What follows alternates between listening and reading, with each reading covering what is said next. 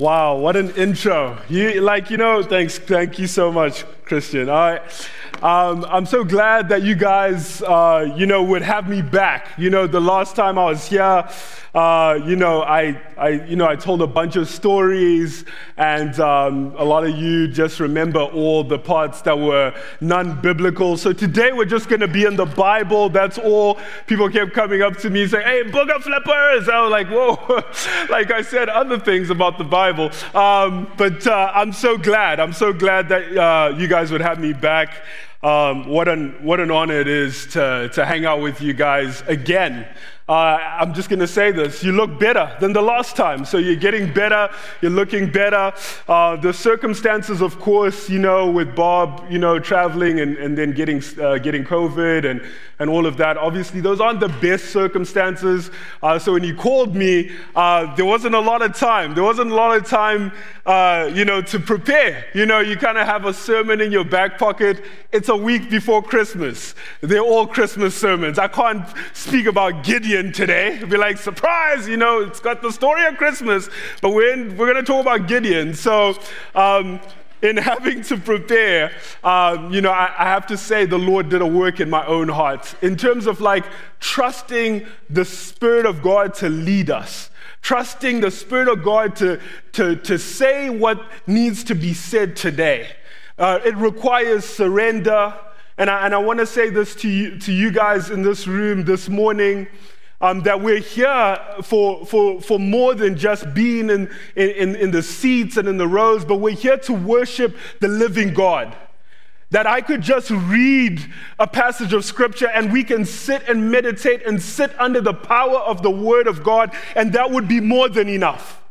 But this morning, I, I, I, I, my heart, I'm, I'm just confessing, my own heart had to be reposted in so many ways to fix my gaze on Jesus and, and say, Lord, whatever you will this morning, may it be done, because I know, Lord, that you have already gone before me. He has already gone before us. Isn't that exciting?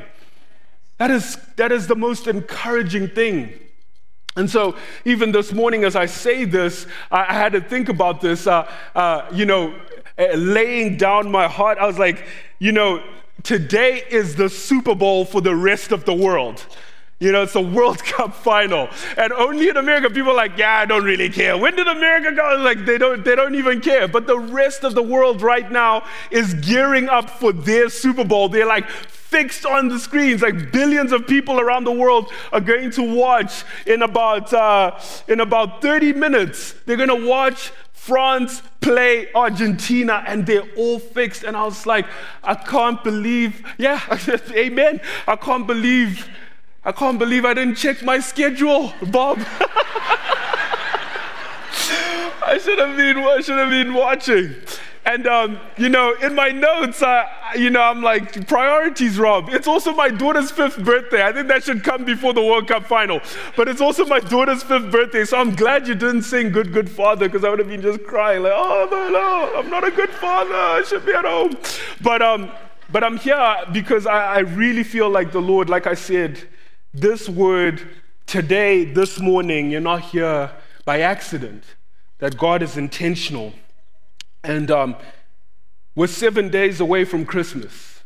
And Christmas is a time that reminds us of God's intentionality and God making the things that he said will happen, happen. That God is not a promise breaker, but he's a promise maker and a promise fulfiller. And we find that Christmas, seven days before, next week, what we are actually celebrating during this season is the fulfillment of this amazing promise. So if you have your Bibles, turn with me to Isaiah chapter nine. Isaiah chapter nine. Isaiah chapter nine, and we're going to start in verse one here, but we're really going to be focusing on six and seven. So we're going to read this this this entire entire bit here. It says, "Nevertheless, that time of darkness and despair will not go will not go on forever. The land of Zebulun and Naphtali will be humbled, but there will be a time in the future when Galilee of the Gentiles, which lies along the road that runs between the Jordan and the sea, will be filled with glory. The people who walk in darkness will see a great light. For those who live in a land of deep darkness, a light will shine. You will enlarge the nation of Israel, and its people will rejoice. They will rejoice before you as people rejoice at the harvest and like warriors dividing the plunder. For you will break the yoke of their slavery and lift the heavy burden from their shoulders. You will break the oppressor's rod, just as you did when you destroyed the army of Midian. The boots of the warrior and the uniforms bloodstained by war will be will all be burned. There will be fuel for the fire. For a child is born to us, a son is given to us. The government will rest on his shoulders, and he will be called Wonderful Counselor, Mighty God, Everlasting Father, Prince of Peace.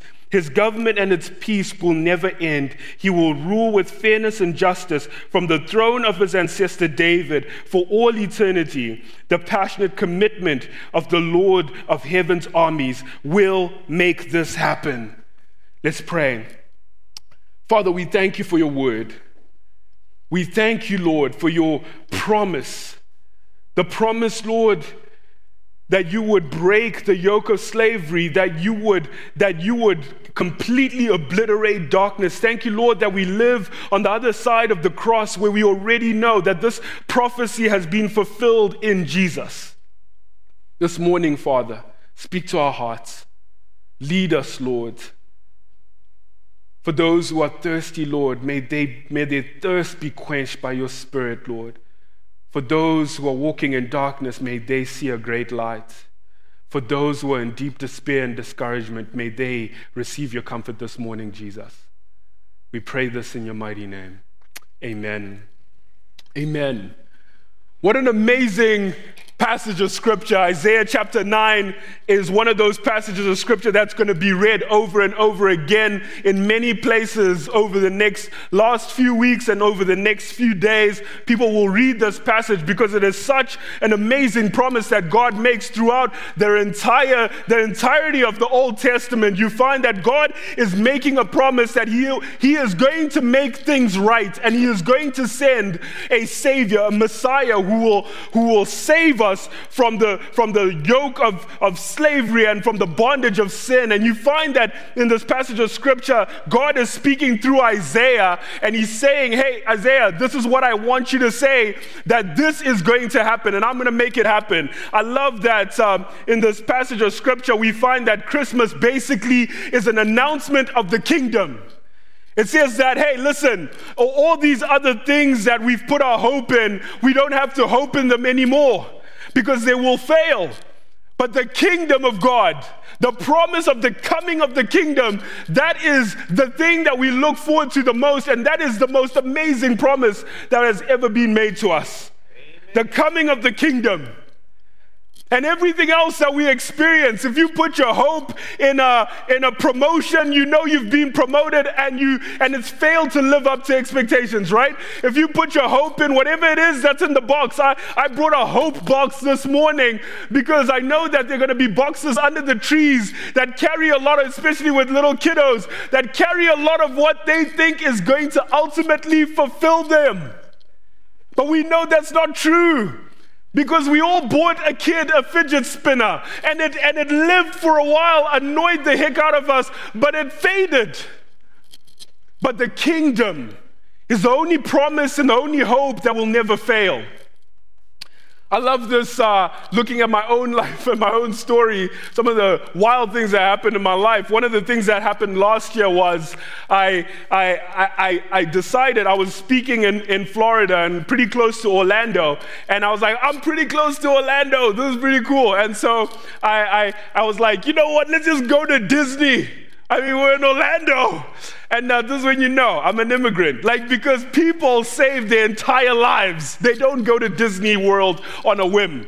And I was just like, by faith, we're going to go to Disney. You know, I'm telling my kids, we're going to Disney, we're going to Disney. I don't know what was in my heart. Maybe I was hoping that we'll be at a hotel right outside Disney. Some family would be like, hey, we've had to leave, and we have four bands for tomorrow.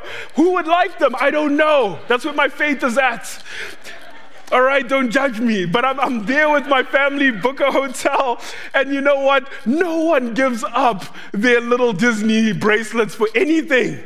So we're standing there, we're now in the Disney vicinity, and we have one night, and I put all my faith in, like, let's go to Disney. And I told my kids, we're going to Disney. I said Disney, not Disney World, so that I wouldn't be a liar if it didn't work out. But I was like, Disney. And so I, I realized right then that there's this place called Disney Springs, and uh, and it's free, you know? And my kids won't know the difference. So we go to Disney Springs, they have the time of their lives, okay? Disney Springs, they're loving it. They're like, there's Anna and Elsa. But you know, Anna and Elsa don't move. They're just like statues in Disney Springs. Only, they only move in Disney World. And um, there was one ride in Disney Springs. There was this train that I could run faster than. I could run faster than the ride. And and they, they went in that train. They were like, we're in Disney. This is amazing. Took pictures. And I was Father of the Year. I was Father of the Year for like two months. I would walk into the house and I'd be like, who took you to Disney? I'd be like, your dad, Dad. I'd be like, that's right. You better know. Until one day I walked through the doors and I came home, and, the, and, my, and my littlest one, she's about four, she looked at me with the saddest eyes and she said, I want to go to the real Disney.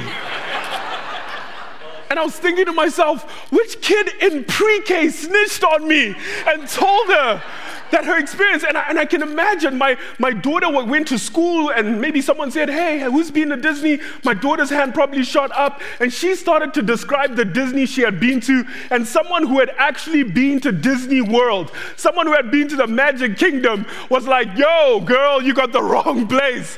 You did not go to Disney World. And that is what I believe, what we see through the story of Christmas is that this, everything we hope for in this world is Disney Springs until Jesus comes and says, let me show you the kingdom.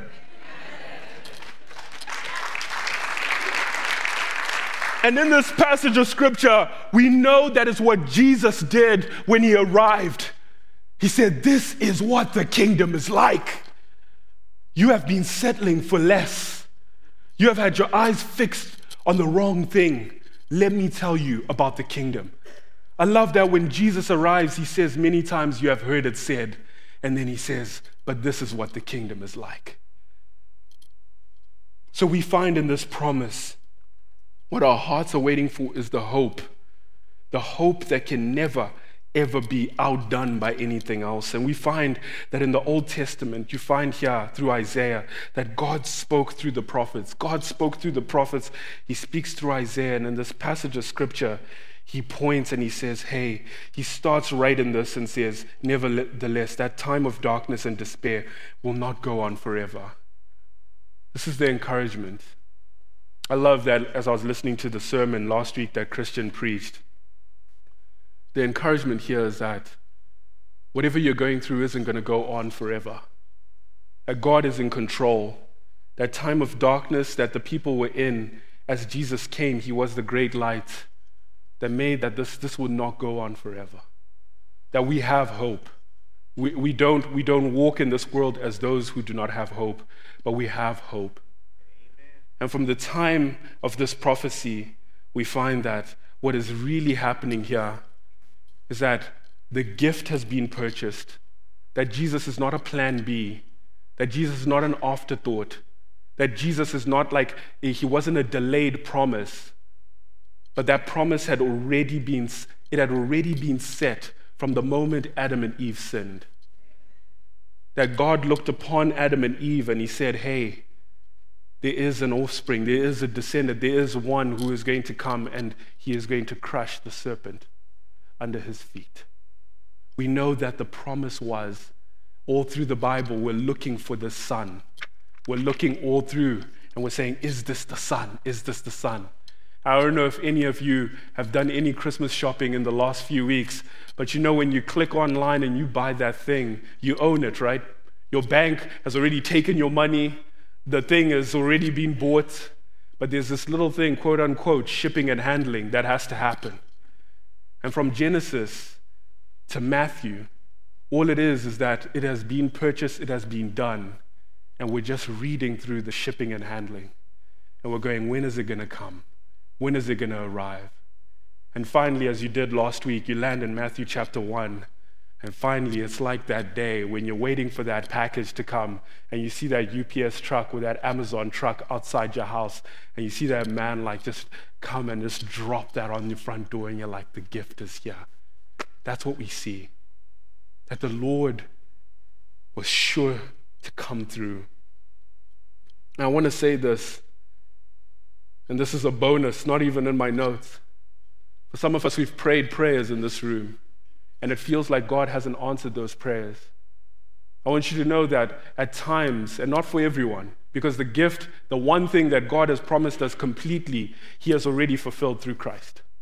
Even if nothing else were to happen and go our way in this life, it has already been, uh, God has already overdone something through the cross of Christ. But we find that for some of us, as we await, it is that period of shipping and handling where we are, our faith is formed. It is where we are strengthened. It is where our character is built. It is where perseverance is built in us. And we find in those moments as we wait, God is at work and He's doing something. And so we find here that Jesus is the hope that they're talking about. Jesus is the hope that Isaiah is talking about. And there are many things, as I was reading this and studying this, that, you know, for many people, they, they may have thought they, that Isaiah was talking about Hezekiah, but we find that he's not talking about Hezekiah, because Hezekiah, he, here's, here's the deal. There are names that are given. Like God says, hey, this is what I want you to say, and then He defines what, what, what, this, what this child will be called. He defines Himself. He says, this is how you will know that this is the Messiah. This is how you will know that this is the one that I'm talking about. And He says, He will be called Wonderful Counselor, Mighty God, Everlasting Father, Prince of Peace. And a Hezekiah might have been some of these things, but he couldn't have been a mighty God. And so we know that this is talking about Jesus. We know that too because we see later on in the Bible that writers in the New Testament would point back to Isaiah nine and say, hey, now that we've seen Jesus, we know that this is Jesus that was being spoken about. But I want to say this as I as I as I, as, as we dive even deeper into this, that I love the fact that in this passage of Scripture, God defines who God is. And we find that uh, oftentimes that, that we struggle with the fact that if God if God doesn't define who He is, we would gladly try and define Him. We would go, listen, if, if it's not clear, I would rather, I, I want to put my little stamp on what I think God looks like or what God is like. But the Bible already defines who God is. God says, I will tell you who I am. God defines who He is. God gets to define who He is. I often hear people sometimes, especially in this time where people are wrestling with their faith, some, if you maybe you're in this room, just deconstructing, that's the word that's used a lot. And it's like, you know, I, I don't know. Sometimes it's like, uh, the Jesus I follow would never fill in the blank. And I, I often say, hey, we're, we're, with all due respect, Jesus has already defined who He is. God has already defined who He is. Sometimes I used to be a young adults pastor. Who, who I, I, I would I would hear people say, "Yeah, but you know the ooh, who Jesus is, and, and the, you know the, the Old Testament. I, I can't put them together." And I, and I, and I just remind them, and I say, "Hey, Jesus is the fulfillment of that Old Testament. That Jesus looks back. That Jesus loves those words, and He says that that is setting the stage. It says that Jesus, when He met the, the disciples on the, on the road to Emmaus, He said, let me show you through the Old Testament that it's talking about me. That the Bible is about Jesus, and He gets to define who He is. He doesn't leave room for us to go and shape Him. I, re- I read a quote the other day. It says, God made man in His own image, and man, being a gentleman, returned the favor. And if uh, if the God you worship agrees with everything you agree with, votes the way you vote, likes watching the T V shows you like watching, it might be a God that you've created in your own image. but a God who challenges us and presses against us and is shaping us, and we are surrendering to his will. That is the God that I'm reading about in the Bible. I'll tell you, there are many times I wake up and read the Bible and say, well, I, I, I wish it were like this, or I wish this story ended like this. But you know, the reality is God, I, I, I don't fit, I don't fit God into my box. God says, Rob, you fit into what I've called you to be. And so God defines who he is. God defines God. And we see that Isaiah puts out this, uh, this A P B and says, this is who Jesus would be. This is who the Christ would be. Here's who, who the Messiah would be. And we find that in one of those names, and there, there are four of them. I could go through all of them, but we will be here till way after the World Cup. So here's the deal. I'm going to say, I'm going to focus in on, and zoom in on one of those names. And, and it says that he would be called Wonderful Counselor. I love that. You know, the word for wonderful here in the Hebrew is palah, which means inco- incomprehensible, miraculous. It says that, that, that Jesus is, is wonderful. Like, we cannot comprehend him.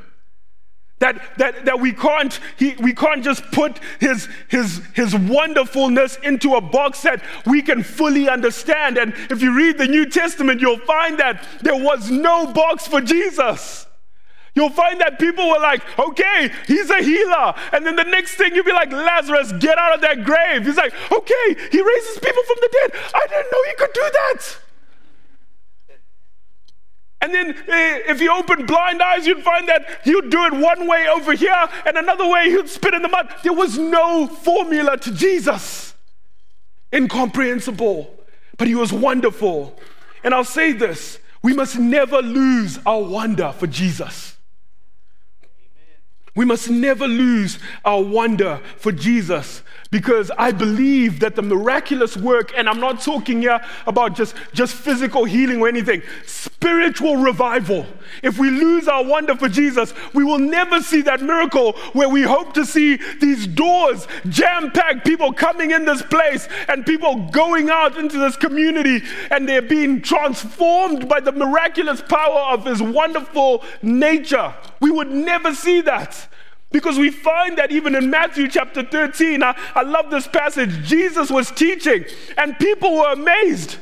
They're like, this guy's wonderful. And then they changed their tune as they tried to fit him in a box and define him. And they were like, wait, wait, wait, wait, wait, wait. This is amazing, but isn't this the carpenter's son? Isn't this, isn't this just Jesus? We should never just settle for For a just Jesus. We, we must settle for a wonderful Jesus, the wonderful counselor. And we find here that he is wonderful. He is so wonderful. And out of that, we find that out of that wonder, out of that wonderfulness, miraculous things are the things that come. And one of the biggest miracles, I'll tell you, is the fact that you're sitting here. If you're a follower of Jesus, that is the biggest miracle. And I know even, I, I don't care if you were born at a, at a Chris Tomlin concert and your first words were Jesus. The fact that you know him, it means that that is a wonderful, miraculous work that you can never comprehend. And I know sometimes we get very churchy and we're now good and prim and proper and we do our devotions twice a day. And so we kind of think, I didn't need Jesus to spill all that blood on the cross, maybe just a drop for me because I was kind of good. No, you are a miracle. It is a miracle that you know Jesus. It is a miracle that you have faith in your heart. And some of us just have to look at even a sibling that we were raised with, ate the same Cheerios, watched the same Dawson's Creek, and they don't know Jesus and you do. That is a miracle. I remember once I was preaching in Zimbabwe and I'd gotten this in my head that, ah, you know, I'm uh, you know, I'm good, I'm so far. And a guy came down after I'd pre- finished preaching, came down from the top of the stairs and he was like, Rob, I can't believe it.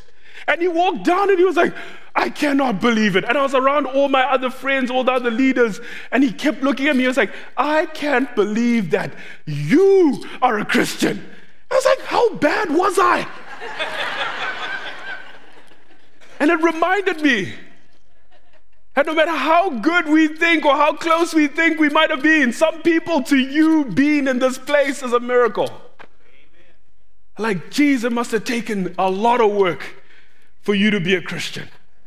Never forget that. So we find that he is the wonderful counselor.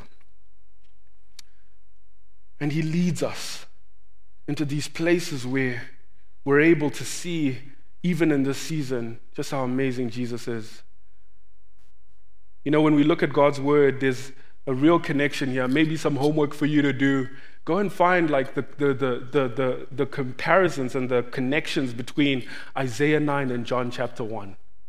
And you'll find that there's so many things that happen that John, as he introduces who Jesus is, how many of those parallels connect to this to this prophetic word that, that, that Isaiah had. And you'll find all these amazing things, this light that comes uh, to the darkness. You find that the word that is in the beginning, you find that John is the one who paints Jesus as not coming and not being just a word that was spoken through the times, but who was right there at the beginning of time, that Jesus was present. You find that, and you find that even through Jesus' word, Words, even through Jesus' counsel, we find that these things that we see around us were made, the mountains were formed. We find that it was through the word that there was even light, Jesus. And I look at this passage of scripture and I, and I, and I want to point to something here. I point to, you know, we, we sometimes look at baby Jesus in, in the manger, which is amazing, and, and which is an amazing story, powerful. We need to know that the, that this hope package came in a vulnerable state, that God was like, listen, Jesus is going to come, and there's going to be all of this that's going to happen. Even last week with the genealogy, we find the imperfection in some of the people in, in Jesus' genealogy. We find that God didn't have the straight, perfect way of bringing about this promise, but God used brokenness, God God used all these other things, all these factors, even upon Jesus' death, uh, his birth, that were that were so like catastrophic all around him. There were they, people were dying. It was like this promise had to be birthed through a lot of pain. And we find that we see that in, in the Christmas story. But I want to I want to I want to fast forward to a passage of scripture in John chapter two, when Jesus arrives on the scene and declares his glory. He says, "This is who I am."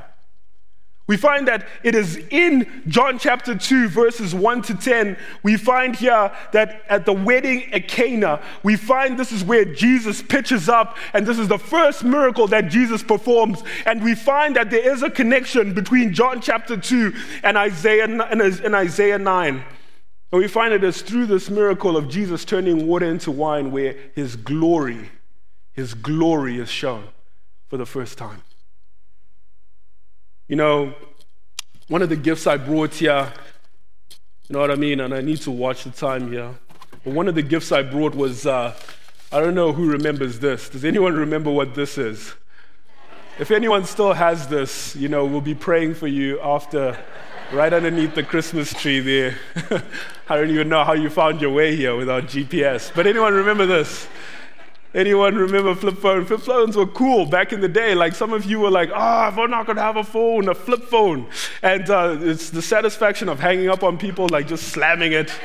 you know, you know what? This is amazing, right? But, but you know, I, I remember this. I remember even being in Africa, watching, watching, um, it's like, how many phones are in there? I remember watching Uh, the first keynote in two thousand seven when Steve Jobs, weirdly enough, I'm wearing a black po- uh, black turtleneck, but when Steve Jobs got on a stage and he said, hey, and he was walking around with this thing in his pocket and he was like, the thing I'm going to introduce to you today is a an iPod, and it's a phone, and it's an internet communicator. And everyone was waiting for this chunky thing somewhere to pop up in the back. And at the end of this keynote, he says, and it's been in my pocket the whole time. It's the iPhone. And the world was like, what? What is that? I can't believe it. There are no buttons. And for some of you who are like, oh, this is the end. This is the end of the world. Phones have no buttons. Uh, prepare yourself, you know. Doomsday bunker is going to be filled, you know. But, but it was revolutionary. We had never seen a phone with no buttons. And we find that there was this three-in-one nature of this thing that was so powerful, so mesmerizing, that changed every phone after it.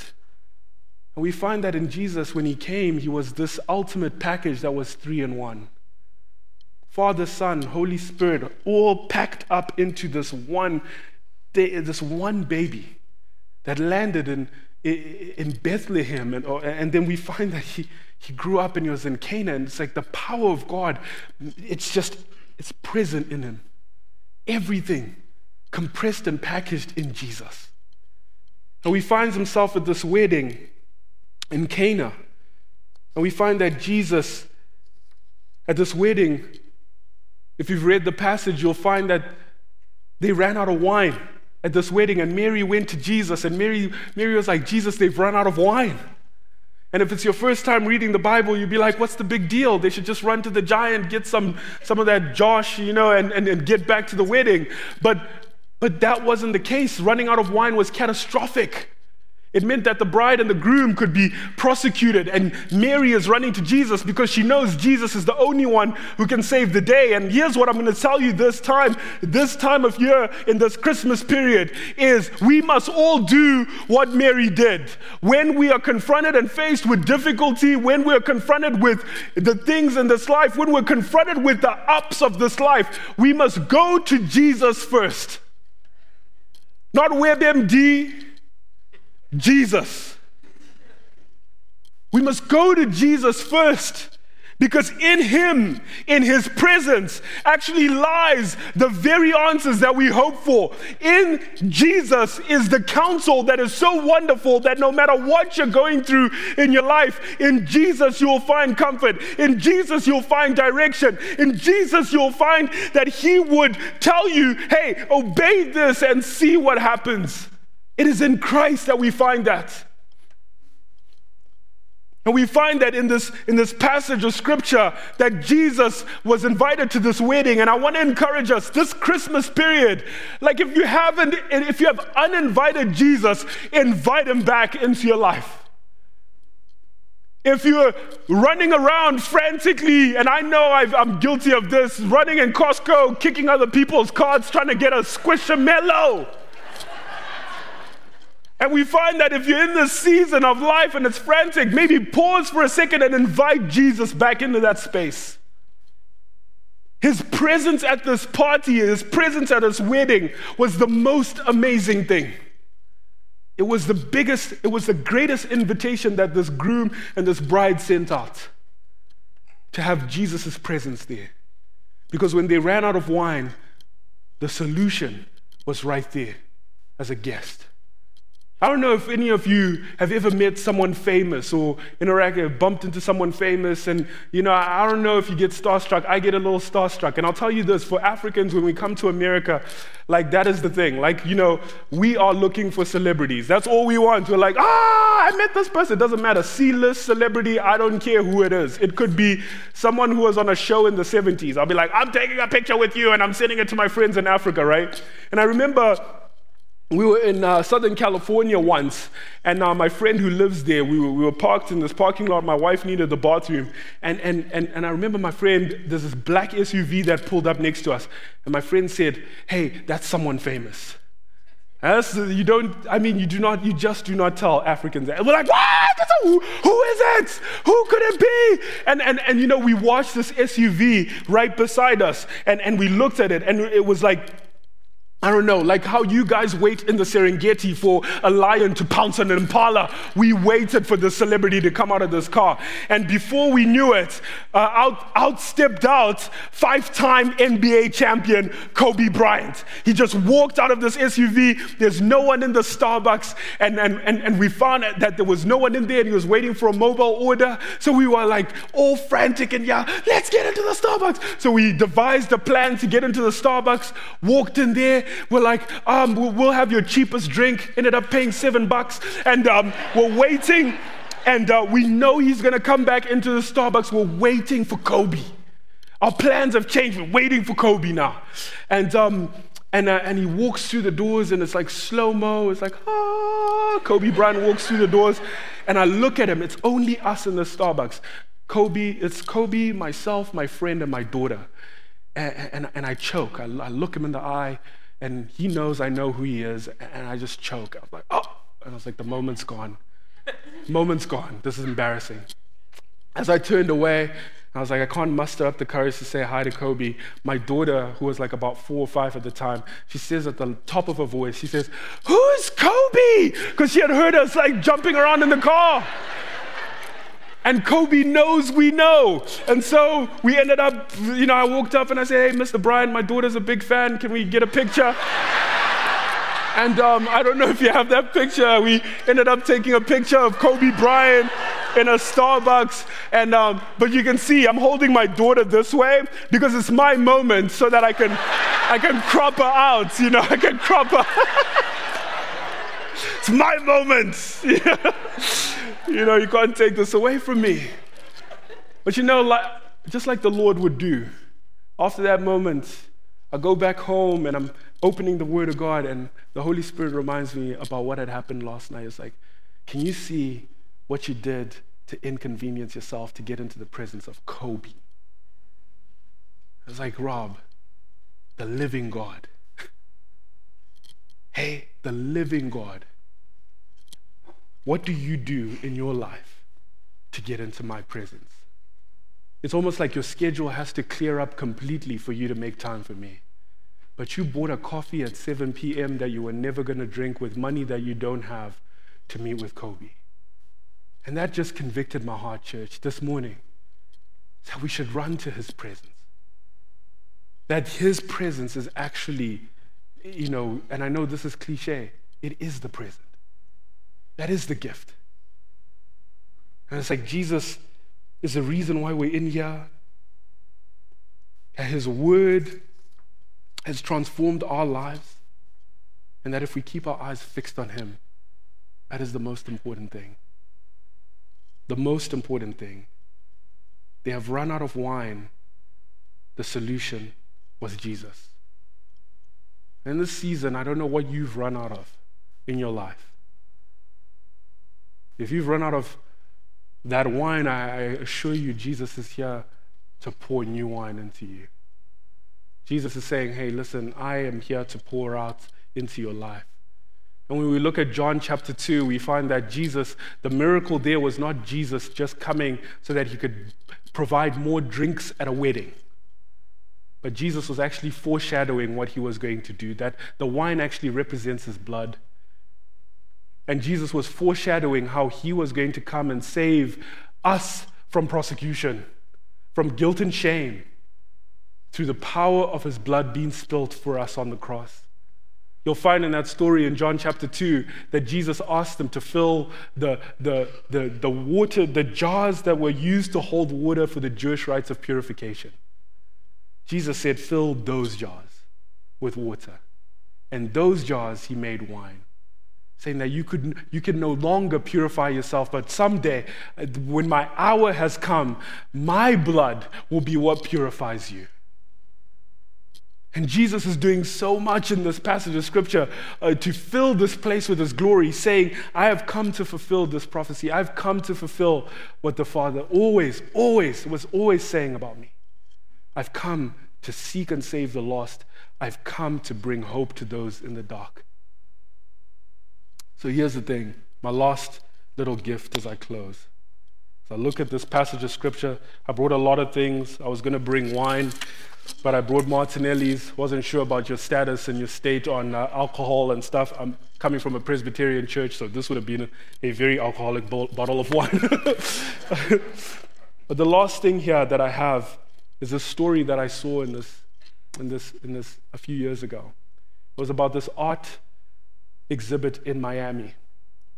And in this art exhibit in Miami, there was this famous, famous, famous painting that was auctioned off, and was auctioned for one hundred twenty thousand dollars.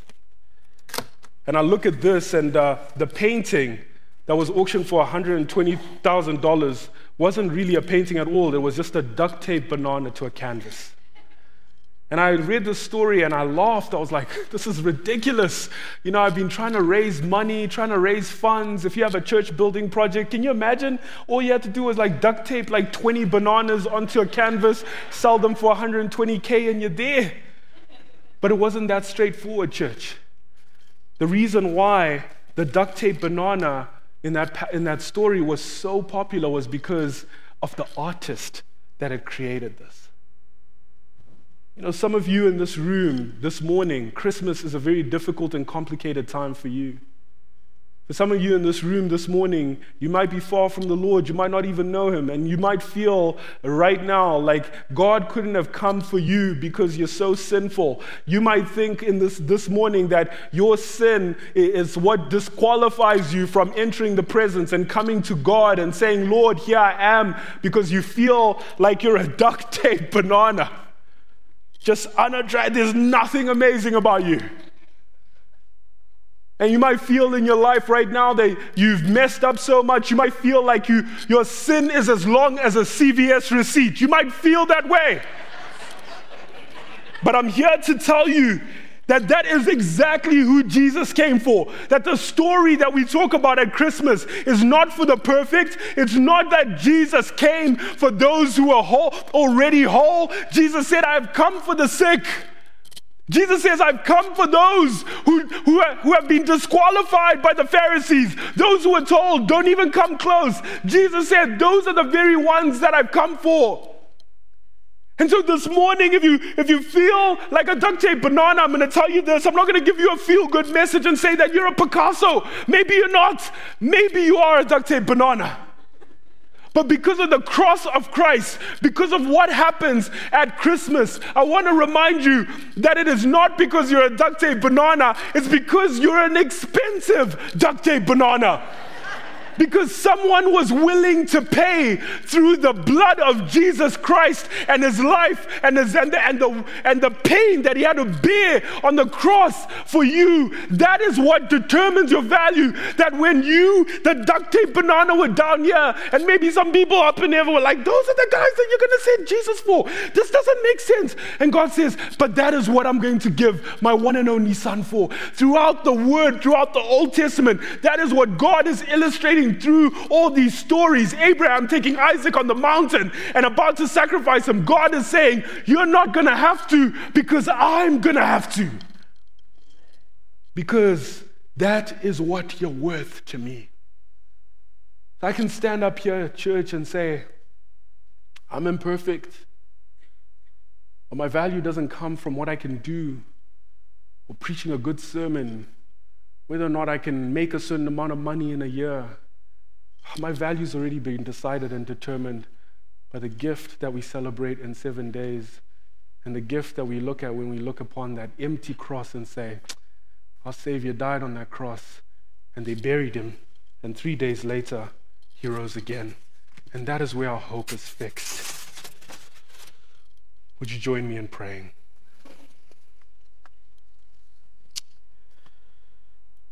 Father God, we thank you for this morning. We thank you for your word. We thank you, Lord, for this season. And Lord, that you came to save us. You came to rescue us, Lord. That you didn't leave us hopeless, Lord, but you gave us a hope, Lord, a hope that is an, an anchor for our souls, Lord. So we know, Father, that in this season, maybe we've forgotten your presence. Maybe we haven't invited you, Lord. Maybe we've forgotten that you are wonderful. Maybe we've forgotten that you are mighty. Maybe we've forgotten, Lord, that you're an, you're an everlasting Father and a Prince of Peace. Father, we pray this morning, Lord, that you would bring, that you would be all those names to us, that you would make those things very clear to our hearts. I pray for those in this room, in this season, Lord. Maybe, they, maybe they've taken their gaze off of you, Lord. I pray this morning, Father, with hearts full of repentance, Lord, that they would come running back to you, Jesus. Thank you for everything that you've given us through Christ. We give you all the glory, all the praise, and all the honor. In your mighty name we pray. Amen.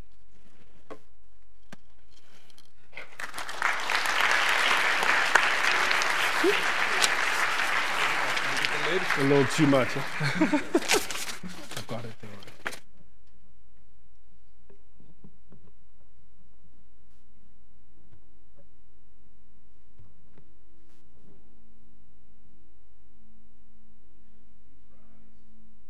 Close our time together. Go tell it on the mountain.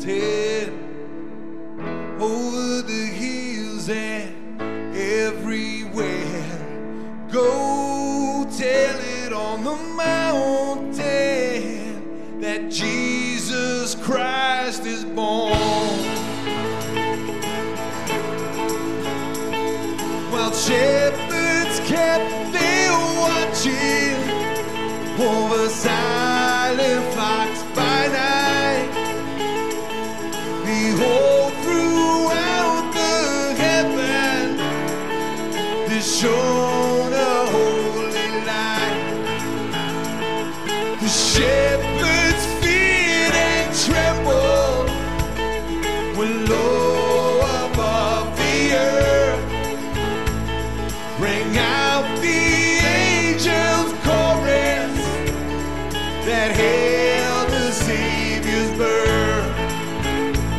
So go tell it on the mountain, over the hills and everywhere. Go tell it on the mountain that Jesus Christ is born. Down in the lowly nature, the humble Christ was born, and God sent us salvation that blessed Christmas morn.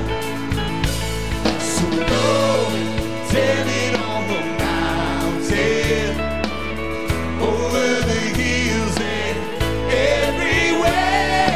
Go tell it on the mountain that Jesus Christ is born. Hallelujah, hallelujah, Jesus Christ is born. Hallelujah, hallelujah, hallelujah, the Savior of the world. So hallelujah, hallelujah, Jesus Christ is born. Jesus is hallelujah, hallelujah, the Savior of the world. Jesus is He's the Savior of the world. So go tell it on the mountain, over the hills and everywhere. Go tell it on the mountain that Jesus Christ is born. We've got to go tell it on the mountain, over the hills and everywhere. Go tell it on the mountain that Jesus Christ is born. Hallelujah, hallelujah, Jesus Christ is born. Jesus is hallelujah, hallelujah, Jesus Christ is born. Jesus is Oh, He's the Savior of the world. Amen. Wow, um, what a gift. What a gift. What a gift to remind us not to lose our wonder in Jesus. And so, can we thank Rob again for bringing such a great word?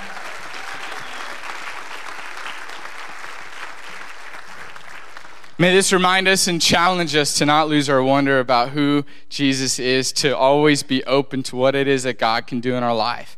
We're going to continue this celebration, this remembrance of what He's done uh, next week here at the C L C, not on Sunday, but on Saturday night with our Christmas Eve services. Everybody's welcome. Let's share this incredible, profound story with everybody. So I want to encourage you guys, if you have any questions about that, let us know or check out the website. Um, but I want to send you guys off with a blessing. May we go in the grace and the peace and in the wonder and in the mystery of our Lord God, given to us in a baby, crucified and risen again. May we remember this as we celebrate that our package is in shipment. It's ordered, it's been paid for, and it's almost here. Amen. We love you guys. Have a great week. Hallelujah, hallelujah, Jesus Christ is born. Hallelujah, hallelujah, the Savior of the world. Hallelujah, hallelujah, Jesus Christ is born. Jesus is hallelujah. Tell me what you're gonna tell me. Hallelujah, the Savior of the world. Tell me Jesus is, oh, He's the Savior.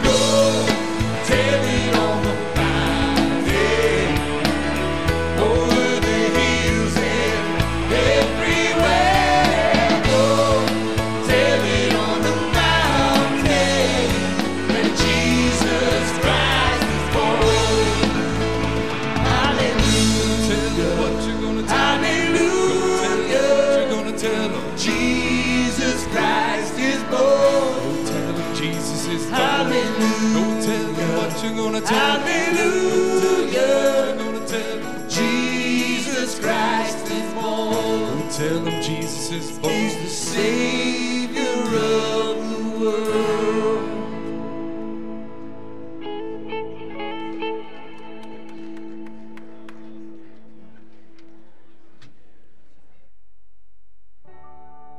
Where are you now when darkness seems to end? Where are you now when the world is crumbling? Oh, I, I, I hear you say, I hear you say, look up, child. Hey, look up, child. Hey, where are you now when all I feel is doubt? Oh, where are you now when I can't figure it out?